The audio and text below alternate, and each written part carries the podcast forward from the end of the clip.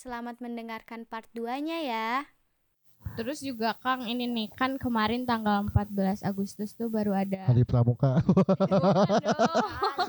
Iya sih bener. Tapi lain hal nih 14 Agustus kemarin tuh kan ada pengumuman yang penerimaan PTN PTN itu kan. Hmm. Nah terus zaman sekarang tuh disebutnya kan UTBK ya. iya. Kalau waktu zaman kakak-kakak waktu itu disebutnya apa? Ah, SBM lah. Oh sama. Iya SBM. PTN, bukan PTS. Bedanya apa kalau sama tahun sekarang? Apanya? UTBK-nya. Sekarang mau pakai komputer ya? Cok. ya kebetulan di sini ada Akang Aceng nih. Wah. Tamu nih. Halo, halo. Halo Kang. Ah, mantap mantap. Kayak- kayaknya lebih seru kalau kan kan kan kita mah orang-orang gagal SBMPTN nih. Ada nih orang-orang yang tidak gagal gitu. Jadi pas gitu kan. Bener gak kan? Iya dong. Ayo Duta Salon Seven. apa nih apa Apa-apa tadi? Lupa kan. Apa ya? Ya jadi katanya kan Oh. eh, perbedaan SBMPTN sama UTBK sekarang gimana? Kan angkatan 16 kita mah kan SBM-nya masih kalau salah ya berarti minus satu kan. Kayak gitu. kalau secara sistem Tolong deketin mic-nya Mang. Ya. kurang tahu ya Iya. maksudnya saya tidak mengikuti lebih jauh tapi kalau misalkan perbedaan yang saya lihat itu yang pertama dari sistem eh pembu apa pengerjaannya yaitu UTBK itu kan singkatan dari Ujian tulis tulis berbasis komputer. komputer. Walaupun pada intinya sama di di namanya SBMPTN Hmm. kayak kemarin kan pengumumannya bukan pengumuman UTBK tapi Iya. pengumuman SBMPTN. Nah, kalau pada waktu terakhir itu 2018 kita benar-benar tidak tahu nilai kita berapa. Yang jelas kita lolos berdasarkan kuota entah itu pilihan pertama, pilihan kedua, pilihan ketiga. Nah, kalau untuk saat ini mulai dari tahun 2019 kita melakukan eh, pengerjaan soal baru dapat nilai ya. Nah, baru kita punya planning strategi kira-kira yang dapat itu di jurusan apa, kampus mana. Nah, itu yang menjadi menarik, teman-teman bisa apa ya? Bisa bikin strategi ciamik dari 1 sampai 20 mungkin ya karena kalau misalkan kemungkinan kalau saya dapat 600 saya masih bisa milih beberapa PTN yang bagus dan jurusannya yang emang keren gitu. Tapi ketika lima setengah ah realistis. 500 ah kayaknya nyari yang emang jarang Pas, peminat sama mungkin kampusnya yang belum terlihat sama halayak gitu kayak gitu. Nah tapi jadi apa ya? Ini jadi kesempatan buat beberapa orang yang emang pinter nyari kesempatan atau misalkan nyari potensi.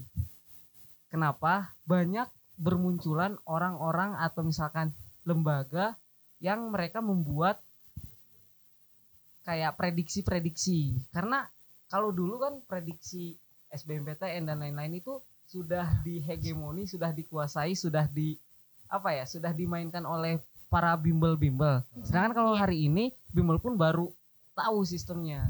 Kalau misalkan teman-teman sudah belajar statistik dan lain-lain, itu bisa banget buat jasa konsultan Iya. kayak gitu.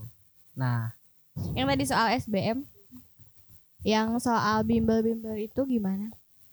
nggak tahu sih ya. Tapi Iya. kalau kemarin waktu saya maba atau waktu saya mau masuk kuliah itu banyak program dari lembaga bimbingan belajar itu kayak lolos PTN bayar sekian puluh atau sekian 15 juta. dan Oh, ada? lain-lain. Ada Iya. banyak. Saya nggak mau nyebut brand ya. GO misalkan. itu inisial. Giliwan, giliwan, giliwan. Itu inisial. Iya. Saya nggak akan Iya. nyebutin jelas. GO. TY, Iya, iya. TY. itu sampai belasan juta ya tergantung kita masuknya kelas mana ada kelas yang gold silver Nah, bronze dan lain Kalau kelasnya kayak Kang Galih nggak bakalan. Nah. Kang Galih yang murah.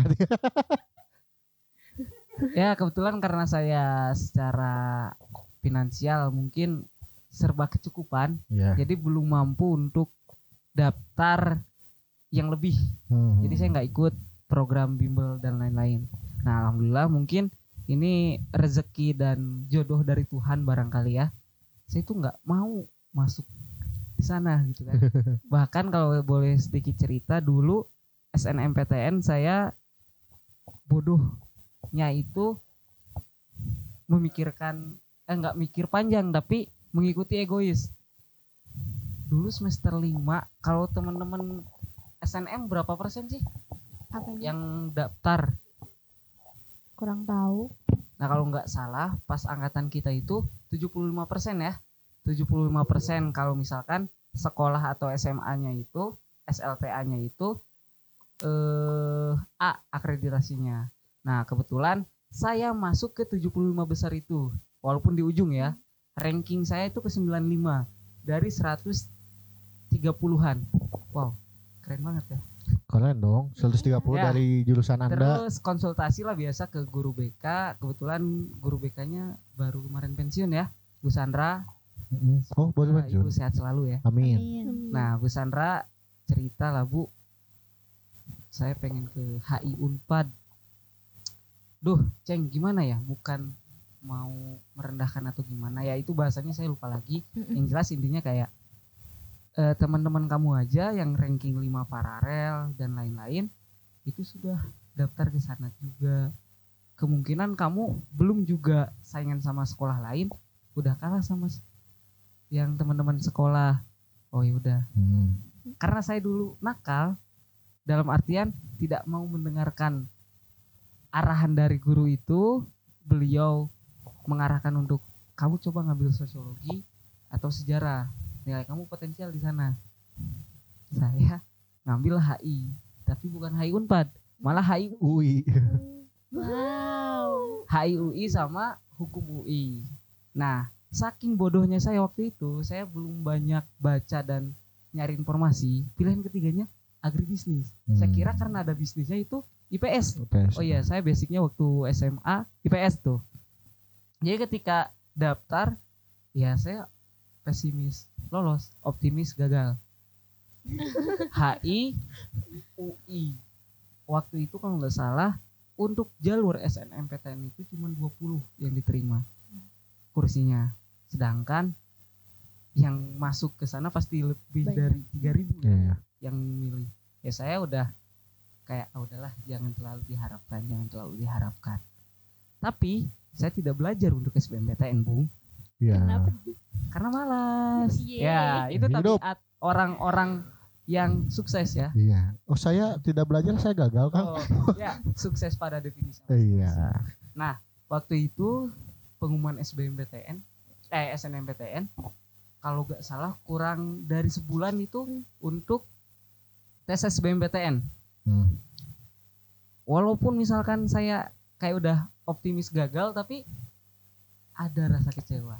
Ketika teman-teman ngupload waktu itu masih BBM ya, Oh iya BBM. eh, si foto WhatsApp. profil atau statusnya itu alhamdulillah hijau kalau nggak salah. Ya udahlah. Selamat. saya di sana kayak anjir gue beda ah, bodoh ya nggak mau dengerin perkataan orang apalagi kelas guru yang udah emang berpengalaman Senior. ngasih arahan dari sekian tahun gitu ya meloloskan anak Anak-anak. didiknya untuk ke SNMPTN dan yang lebih nyeseknya itu teman-teman yang eh, mungkin nilainya relatif lebih rendah dari saya itu ada yang lolos ke Unpad, UPI dan lain-lain. Tapi ya udahlah mungkin itu kesalahan saya. Alhasil saya brainstorming lah kayak gini cerita ngobrol. Saya harapannya ke depannya pengen jadi apa karena dulu saya pengen jadi diplomat dalam artian dubes lah. Hmm. oke kita ngobrol.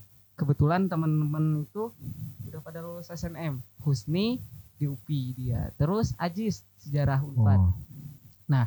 kata Ajis tuh Ceng coba kalau nggak HI pilihan keduanya sastra. Bebas tuh sastra apa? Soalnya relatif masuk ke dubes katanya. Ke kedutaan atau ke Kemenlu nah saya coba cari informasi nggak mau sampai kayak kemarin-kemarin apalagi pas SNM salah pilih jurusan dan kampus bukan salah sih sayanya yang salah Eh, alhasil Memang anda salah terus. saya ngambil sastra Arab yang kedua. Iya. Kenapa? Karena saya mikir prospeknya lumayan tuh 22 negara Liga Arab. Kalau misalkan sastra Inggris itu udah jadi basic kita Iya harus. di era globalisasi, era yang serba harus bisa itu Bisa, wajib. Jadi saya mikir ya udahlah saya ambil sastra Arab.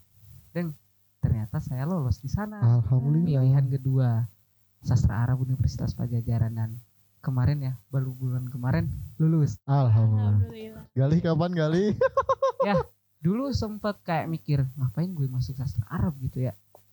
Bahkan dulu saya udah karena pinter nih UIN ya. Iya ya. Saya dulu lolos juga ke UIN lewat span PTKIN. Hmm. Saking tidak berharap lolos ke UIN, saya lupa password dan pinnya. Eh, keep dan passwordnya. Kebetulan teman saya si Dede namanya Dede Nurheliza, dia ranking paralel satu di IPA, dia Uh. lolos auto lolos di mana-mana. Di ITB lolos, SNM terus ke Poltekkes lolos, terus ke IPB lolos, sama ke UIN juga lolos. Oh. Nah kebetulan saya waktu itu daftar di rumah tekningrat ya sama Iya. Dede. Nah ternyata cup dan pinnya itu disimpan oleh Dede oh. dan diam-diam Dede buka. Ceng selamat ya lolos. Karena waktu itu saya lagi rajin ya karena pengen lolos SBMPTN Hmm. walaupun rajinnya cuma satu persen mungkin.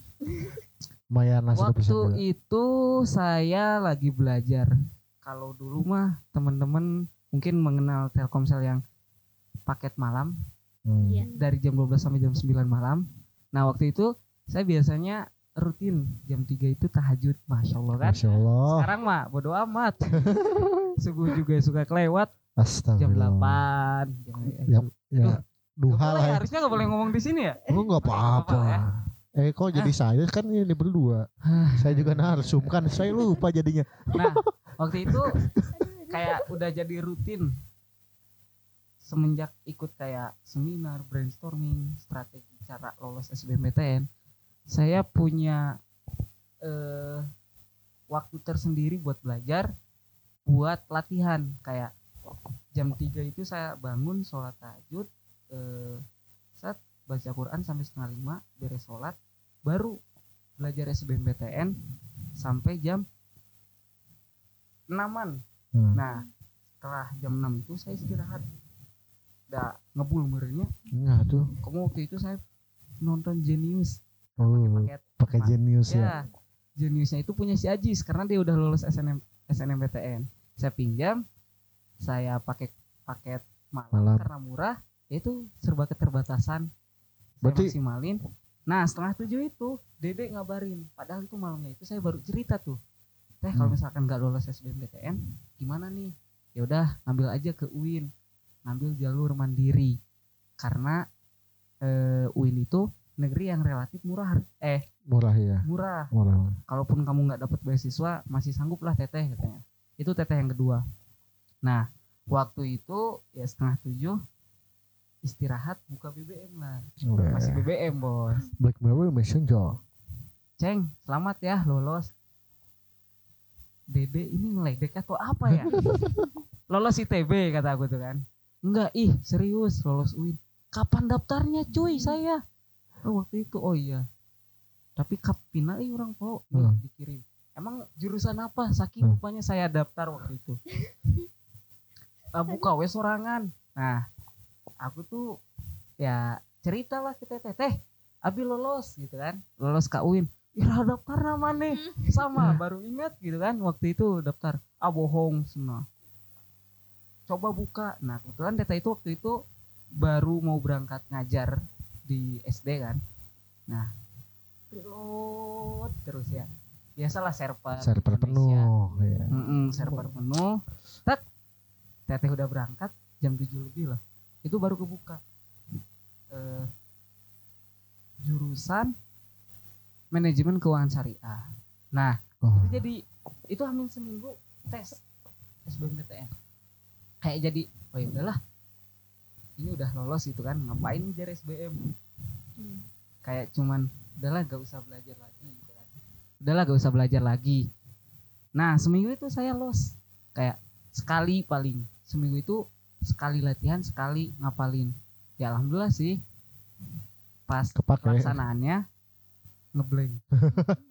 Cuman untungnya karena saya itu latihannya itu di kayak bikin waktunya itu saya bener-bener kayak emang ngerjain Hmm. serius.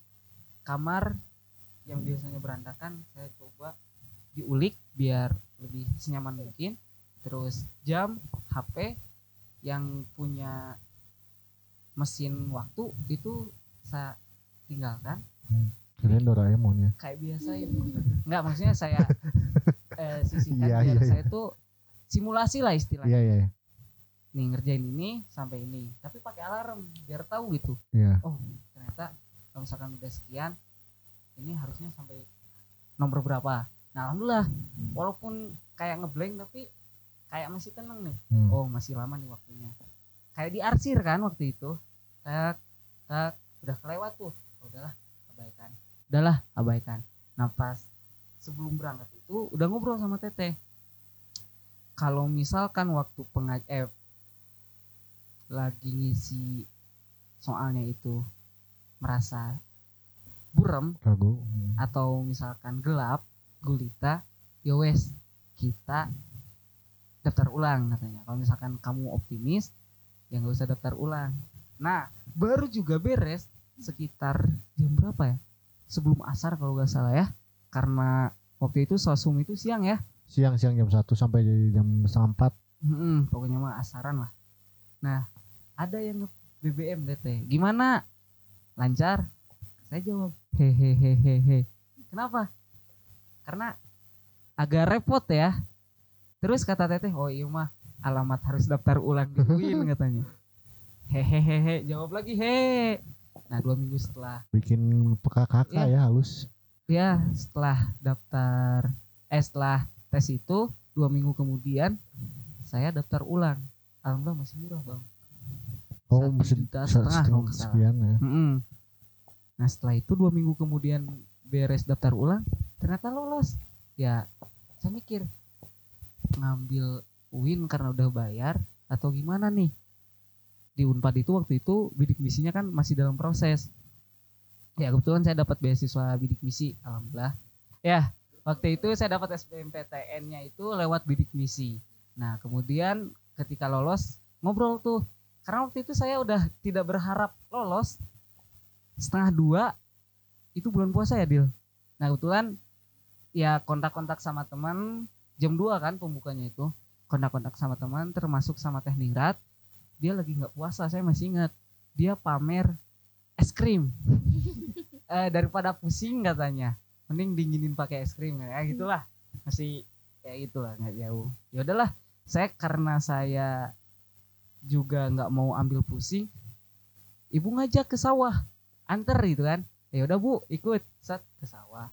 Di sawah we nya Nga- nyen galeng dan lain-lain. Pepanasan pas nyampe ke rumah tuh sekitar jam 4 tiba-tiba teteh-teteh tuh girang weh selamat nah orang mata muka sorangan gitu ya. yang pertama tadi Teteh-teteh lolos sama girang. yang kedua sama teteh Nah, Mungkin harusnya sama orang lain biar Iya. lolos. Iya mungkin ya. Iya, Alhamdulillahnya ada yang bukain. Iya gitu. Disinyalir ternyata waktu itu teteh ikut cemas. Hmm. Nah setengah tiga itu nunggu kok si Acing belum pulang gitu kan. Soalnya bilangnya cuma nganter doang ibu kan. Iya. Takutnya Nah. stres, depresi kan. Ternyata teteh itu ngechat si Aldi Yansyah teman saya Oh, juga Si Aldi. yang lolos span sama di MKS. Tapi pas SBM dia nanya Cing gimana? Iya, dia se- SBM sama saya. Mm Hmm. Ceng Dia gimana? yang masuk saya gagal. duka di sesah Eh, kebetulan si Aldi Aldi kumaha eh sanes rezekina ceng ya itu bukan saya ternyata yang ngechat. Teteh saya. Karena HP saya waktu itu belum banyak rahasianya. Jadi bodo amat mau dipakai sama siapa aja. Karena nggak punya kepentingan juga ya. Jadi siapa aja yang di rumah itu pakai HP saya. Oh. nah alhasil teteh itu kayak di sini sinyalnya jelek katanya. Tapi atas nama Aceng kan? Iya, iya. HP-nya dan display name BBM-nya akun Aceng. Nah kebetulan di sana coba kirim kak dia manawi sinyalnya bagus. Barangkali sinyalnya bagus kata Aldi itu. Nah dikirimlah password sama cupnya dem hijau. Lulus ceng. Alhamdulillah. Lampu hijau ya nggak lampu merah. kan? Nah saking senengnya teteh tuh lupa buat nuhun atau gimana ke si Aldi. Yang gagal. Saya jadi jam 4 tuh. Tahu di siapa? Dari Aldi katanya. Aduh udah bilang makasih. Acan poho sih ya udahlah. Udah bilang. Di atur bisa duh. Iya iya gitu. Wah biasalah. Formalitas sekaligus kayak bingung. Hmm, mau ngomong apa gitu. Padahal mungkin dia nggak merasa dari ini. Iya tapi saya aja yang nggak enak mungkin ya. Nah hasil waktu itu di Unpad lah saya kuliah. Alhamdulillah. Dengan keterpaksaan waktu itu waktu itu dan sekarang juga lulusnya kepaksa kayaknya. Asli pak. Saya baru bersyukur ketika masuk sastra Arab itu semester 8 tuh. Karena lulus. Kan kalau nggak lulus mas saya masih nyesel gitu iya kan. aduh saya kapan beres? Iya kayak gitu. Ah. jadi singkat nggak singkat ya panjangnya seperti itu. Gak apa-apa Kang. Terus eh, untuk kelas 12 kita nih kan Kang Kansa dan Mao sekarang kelas 12. 12. Nah terus Kansa juga ngerasa tiap ditanya nanti udah lulus mau ke mana masih sering banget ngerasa bingung dan teman-teman yang lain juga sering banget ngerasa bingung. Eh Akang punya tips nggak buat kita kelas 12? Apalagi kita kan terhalang pandemi gini ya. Mm-mm, bener. kalau tips mah nggak punya ya karena biasanya orang-orang itu setiap kepala setiap otak itu punya pemikiran masing-masing punya jalannya masing-masing nah kalau misalkan boleh saran boleh sharing ya teman-teman bagus sudah bingung. Daripada waktu itu saya tidak memikirkan sama sekali. Hmm. maksudnya kayak ceng mana dek lanjut kuliah? Atau sekolah atau misalkan kerja. Teuing, santai wae orang mah. Nah itu yang membuat saya ranking semester 5 itu 95 karena saya tidak mengejar target apa pun nah kalau misalkan teman-teman baru masuk kelas 12 ya Iya. baru satu bulan atau dua bulan belajar dan merasa bingung ketika ditanya hal itu ya silakan teman-teman sekarang cari rasa bingung itu apakah teman-teman masih ragu untuk lanjut kuliah atau bingung kalian mau lanjut ke mana? Kalau misalkan bingung mau lanjut ke mana ya kira-kira teman-teman lebih sukanya ke mana? Dan realistis dalam artian jangan sampai teman-teman emang punya cita-cita hal ini gitu. Misalkan pengen ke sini tapi secara step by step itu secara tools secara alat kita itu nggak nyampe ke sana. Kalau misalkan teman-teman ngerasanya secara kemampuan secara lingkungan mendukung ya gaspol. Tapi kalau misalkan itu coba kita kasih pilihan lain gitu. Kalau misalkan mau lanjut. Ya. nah kalau misalkan teman-teman memilih untuk langsung berkarir ya kenapa tidak gitu? Setidaknya siapkan argumen. Kenapa? Karena hari ini alhamdulillah untuk daerah Cicalengka itu mayoritas kuliah ya. Iya. beda ketika 10 tahun yang lalu. Ketika lulusan SMA itu udah jadi kayak cukup. Kalau sekarang kayaknya mungkin mereka lebih memilih untuk kuliah ya nah hari ini kalau misalkan teman-teman mau melawan arus Hmm. yang tadi yang diceritakan banyak memilih untuk kuliah dan teman-teman berkarir ya siapkan apa yang akan kalian kerjakan argumennya harus jelas karena orang tua kita tidak pernah tahu Hmm. apa yang dimaksud Mm-mm. mungkin ada juga kalau misalkan teman-teman beruntung orang tuanya memahami dan gampang diajak kerjasama tapi kadang orang tua juga punya keinginan tersendiri. Ya maksud hati baik mungkin ya tapi kadang tidak sejalan dengan hati kita. Nah itu mungkin sedikit tips dari saya. Kang Galih kayaknya mau ngomong nih. Nah, Kang Galih. Gimana Kang Galih? Kalau jelas ya itu dari Kang Aceng bagus sekali gitu ya. Kurang lebih sama sih. Cuman eh maksudnya saya belajar banget gitu ya. Karena saya orangnya cuek banget gitu ya. Maksudnya dari kegagalan saya ada banyak koreksian untuk jangka panjang. Maksudnya pertama santai boleh. Cuman eh, nanti kita itu mau apa apa ya namanya santai boleh. Cuman santainya itu kalau udah mikir gitu ya. Maksudnya santai itu jalaninnya. Cuman kalau untuk bagaimana ke depannya itu kita harus ada namanya perencanaan gitu ya. Seperti Kang Aceh ada strategi dan sebagainya. Ya wajar gitu. Saya nggak lulus apa ya SB atau SN Suan tetekin lengit deh tanah cok Tahu lengit kap jeung pina. oh, eh. Aduh, saya juga lengit tapi untungnya ada yang tahu Eh, eh, saya kan ada yang nggak ada yang peduli. Kan Ya. Menyedihkan Aduh. sekali Anda. kabututi ah saya saya tak ngeprint hiji hijina akhirnya ya udah gitu kan.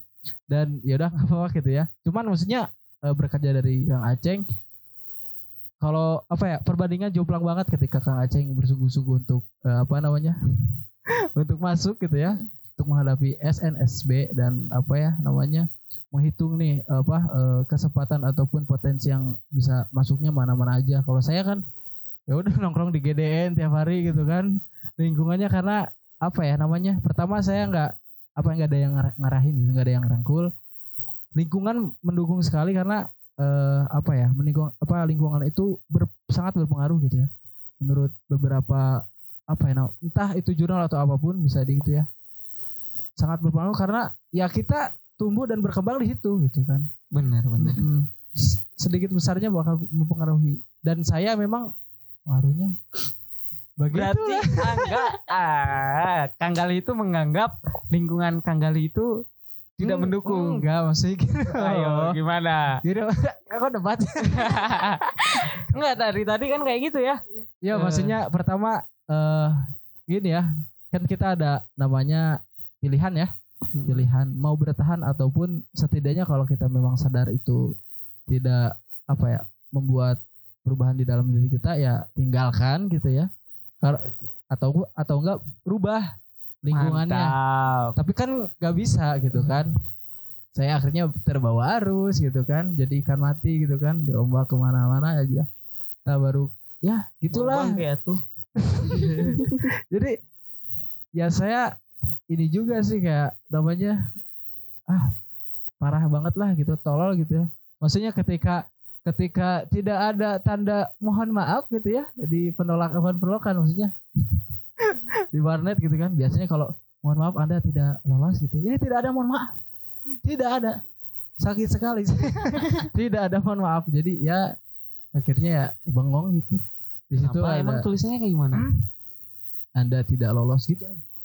Tidak ada mohon maafnya gitu. Santun santun kayak itu kumaha jadi pokoknya kayak gitu ya jadi eh ya akhirnya saya bengong tapi ya namanya juga gimana ya saya waktu itu kurang ini introspeksi juga akhirnya ya galau lah galau tanpa ini sih mending kalau udah berusaha payah mah kayak Kang Acing cuma saya mah ya, itulah Nah, jadi gitu ya teman-teman. Kita udah cukup lama ya mau ngobrolnya. Terima kasih untuk seluruh pendengar, untuk kakak eh untuk kita kelas 12, tetap semangat. Dan untuk yang kemarin gagal tenang aja karena Tuhan pasti ngasih kita banyak jalan. Terima kasih sudah dengar dan sampai bertemu di episode selanjutnya. Bye-bye. Bye.